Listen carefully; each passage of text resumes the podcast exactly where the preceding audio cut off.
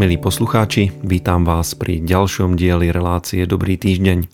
V našej relácii sa vám snažíme prinášať pozbudzujúce myšlienky z Božieho slova, priviesť vás k zamysleniu a o toto sa pokusím aj dnes. Téma pre dnešné vysielanie je také zaujímavé. Je to taká výzva a ako sa hovorí v Čechách, odkiaľ pochádzam, je to také slovo do pranice. Názov relácie je apoštolka v prvej cirkvi s otáznikom. Je možné, že v prvej cirkvi e, mali ženy takú významnú službu, že mohli byť napríklad aj apoštolkami?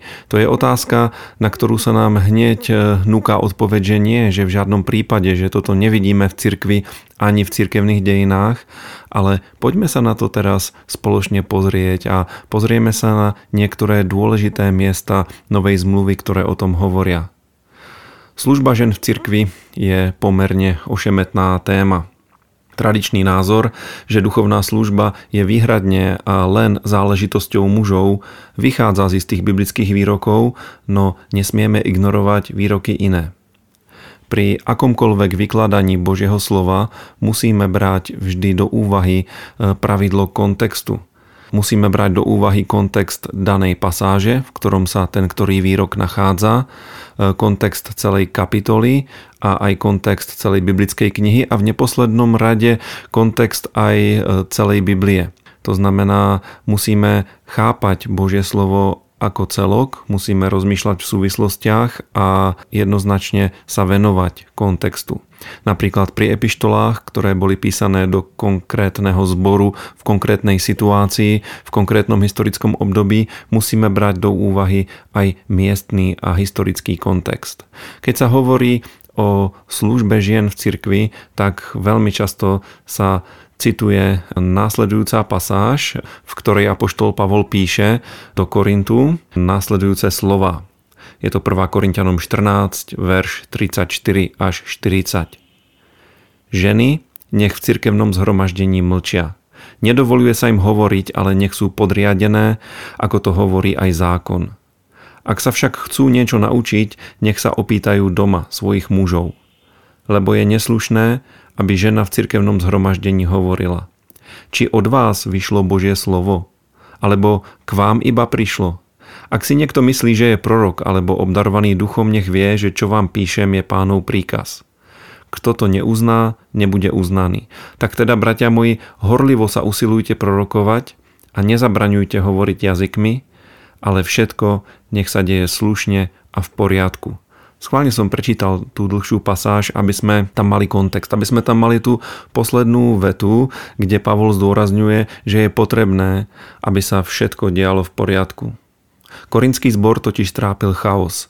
Keď čítame túto epištolu, tak vidíme, že tam mali mnohé morálne problémy, že ich bohoslužby boli také chaotické, že keď tam ľudia prichádzali, tak si mysleli, že sa Korintiania zbláznili a preto Apoštol Pavol hovorí, neukazujte sa, keď e, sa modlíte v jazykoch, neprekrikujte sa, nehovorte jeden cez druhého, ale každý nech sa modlí sám sebe a Bohu a ak sa niekto verejne e, chce vyslovovať v jazykoch, tak nech je tam aj výklad, aby, aby to bolo v poriadku a e, pri tomto prípade uprednostňoval aj proroctvo, lebo proroctvo je zrozumiteľné.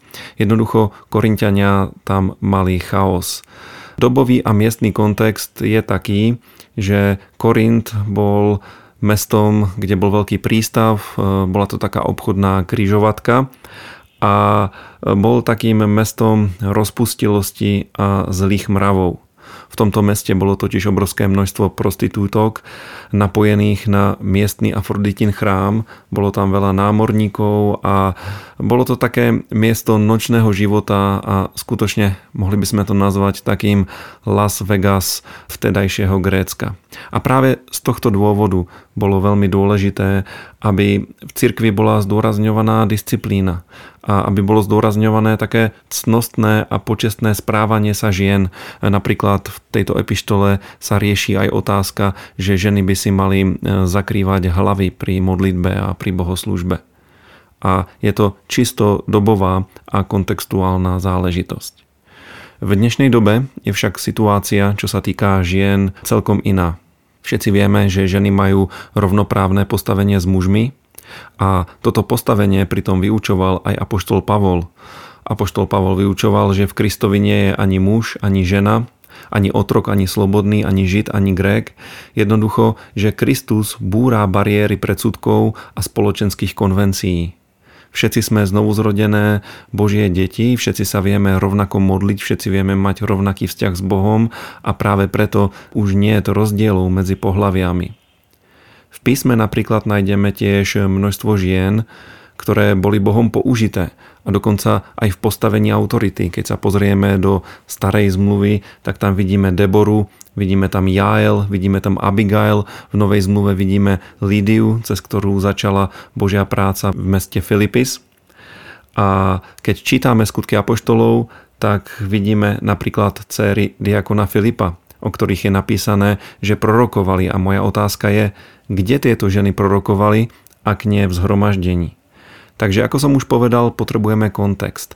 Apoštol Pavol karhal určité pomery v korinskom zbore a dal aj usmernenie pre ženy, lebo ženy pravdepodobne tam mali tendenciu správať sa veľmi, veľmi rozpustilo a narúšať poriadok. Poďme sa ešte pozrieť na jeden výrok Apoštola Pavla a ten býva tiež často citovaný, je z prvej epištoly Timoteovi a Pavol tam hovorí, žene však nedovolujem učiť ani vládnuť nad mužom, ale nech si počína v tichosti. Som presvedčený, že tu sa nejedná o vyučovanie v cirkvi, ale o podriadenosť a rešpektovanie autority muža v rodine. To znamená, žena nemá vyučovať muža a poučať ho, ale ani nad ním vládnuť, ale má, má byť e, potichu, má v tichosti e, prijímať rozhodnutia muža ako autority. Lebo ak by ženy nemohli učiť, tak napríklad na inom mieste by nebolo napísané, že staršie ženy majú vyučovať mladšie. Keď sa pozrieme na cirkevné dejiny, napríklad na dejiny letnično-charizmatického hnutia, tak vidíme, že ženy tam mali obrovský vplyv a pán si ich veľmi používal. Už od samotného začiatku vzniku e, letničného hnutia bola to práve žena Agnes Ozmenová, ktorá ako prvá e, v roku 1901 začala hovoriť e, v jazykoch a tento oheň sa neskôršie rozšíril. Prišlo prebudenie na Azusa Street a aj tam bolo veľmi veľa žien, ktorých si pán používal a potom prišli také významné predstaviteľky letnično-charizmatického hnutia ako Amy Semple McPhersonová, ktorá založila v meste Los Angeles obrovský megazbor a pán si ju veľmi používal a do dnešného dňa existuje letničná denominácia, ktorú ona založila. Ďalej také osobnosti ako Maria Woodward Eterová alebo nám dobre známa Katrin Kulmanová, ktorá ako prvá začala hovoriť o osobnom a blízkom vzťahu s Duchom Svetým a v jej službe neskôršie pokračoval Benny Hinn. Poznáme také mená ako Marilyn Hickey, Joyce Mayer a v nedávnej dobe nás zaujala tiež služba mladej evangelistky Catherine Creek, ktorá nedávno slúžila v Prahe a bolo to veľmi dobré a veľmi požehnané. A teraz sa poďme pozrieť na to, či teda v písme nájdeme apoštolku.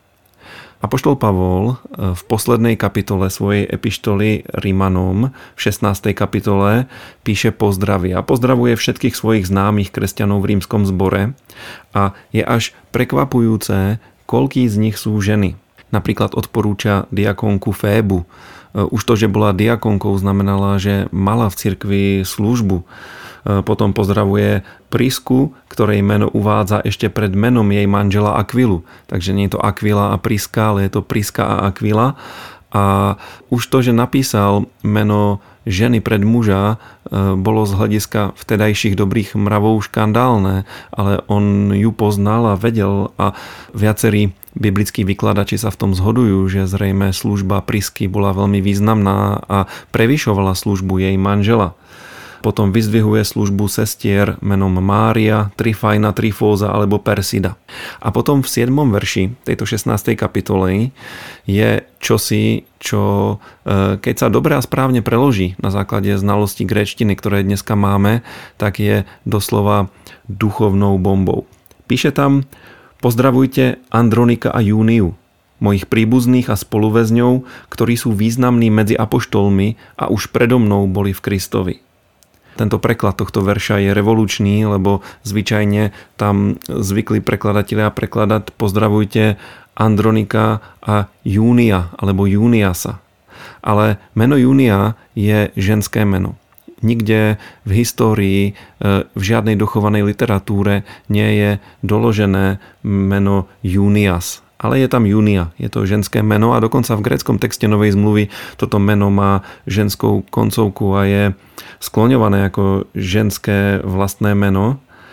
A to, že dlhé stáročia sa prekladatelia Biblie obávali prekladať Júniu ako ženu, bolo dané kresťanskou tradíciou lebo veď predsa žena nemôže byť apoštolkou, ale tu máme Andronika a Júniu, Pavlových príbuzných alebo súkmeňovcov, ktorí sú významní medzi apoštolmi, ktorí majú významné postavenie medzi apoštolmi a je to teda niečo, čo najmä pre ženy, ktoré sú v službe a ktoré niekedy bývajú určitým spôsobom upozaďované e, mužmi alebo necítia sa úplne dobre v tejto službe, tak toto je veľkým pozbudením. Som presvedčený na základe toho, ako poznám grečtinu a ako sa dneska vykladači Biblie a biblickí učenci pozerajú na tento verš, tak som presvedčený, že církev v Ríme mala apoštolku. Nevieme, aká bola jej služba. Je dosť možné, že Andronikus a Junia boli manželia, že boli apoštolský manželský pár, ktorý slúžil,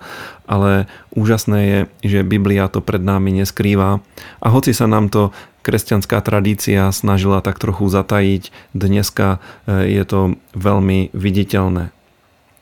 Milí poslucháči, som zo srdca presvedčený, že biblický poriadok je taký, že hlavou rodiny je muž, spolu so ženou sú si rovní, ale majú odlišné úlohy, ktoré naplňajú vo vzájomnej láske, úcte a spolupráci.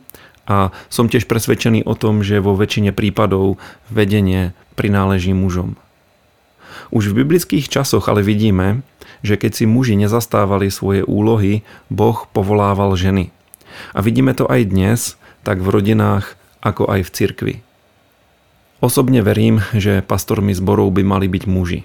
No duchovná služba žien, vrátanie kázania a vyučovania je niečím normálnym a treba zdôrazniť, že biblickým. Je to predsa Boh, ktorý povoláva. A povolanie na niektorých ženách môže byť veľmi veľké. Keď mohla byť v biblických časoch apoštolka, prečo by si pán nemohol používať ženy aj dnes? Priatelia, zamyslíme sa nad tým a majme veľmi dobrý týždeň. Pán vám žehnaj. Ak sa vám naša relácia páči, prosím, zdieľajte nás na svojich sociálnych sieťach, odoberajte nás, povedzte o nás svojim priateľom, modlite sa za nás a môžete nám napísať svoje podnety na e-mailovú adresu brezno.milost.sk prípadne nás môžete aj finančne podporiť na číslo účtu, ktoré je uvedené v popisku tejto relácie. Ďakujeme vám.